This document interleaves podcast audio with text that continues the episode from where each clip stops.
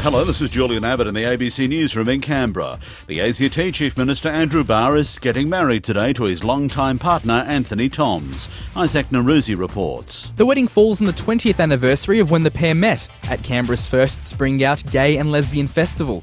It's also the 10th anniversary of when they registered for civil partnership.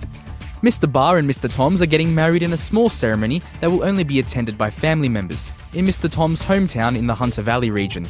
The Chief Minister is the only openly gay leader of any state or territory and the first to have a same sex marriage. The ACT City Services Minister says a new container return app will hopefully make it easier for people to return items in bulk.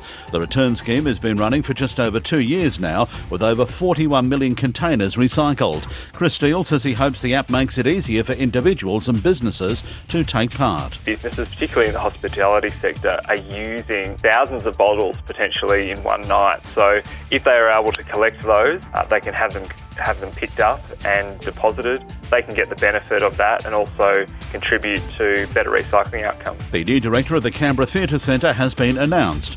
Alex Budd, who grew up in Canberra, will take up the new role after working in the industry for more than 20 years, most recently with Opera Australia.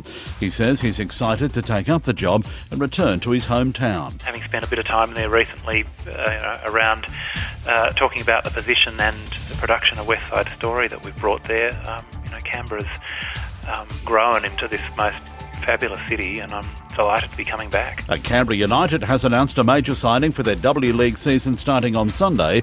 A Brazilian superstar striker and World Cup player, 25 year old Camila Martins Pereira, has joined United on a one year loan deal from the Orlando Pride. And a reminder a total fire ban remains in place in surrounding New South Wales today. And that's the latest from ABC News in Canberra.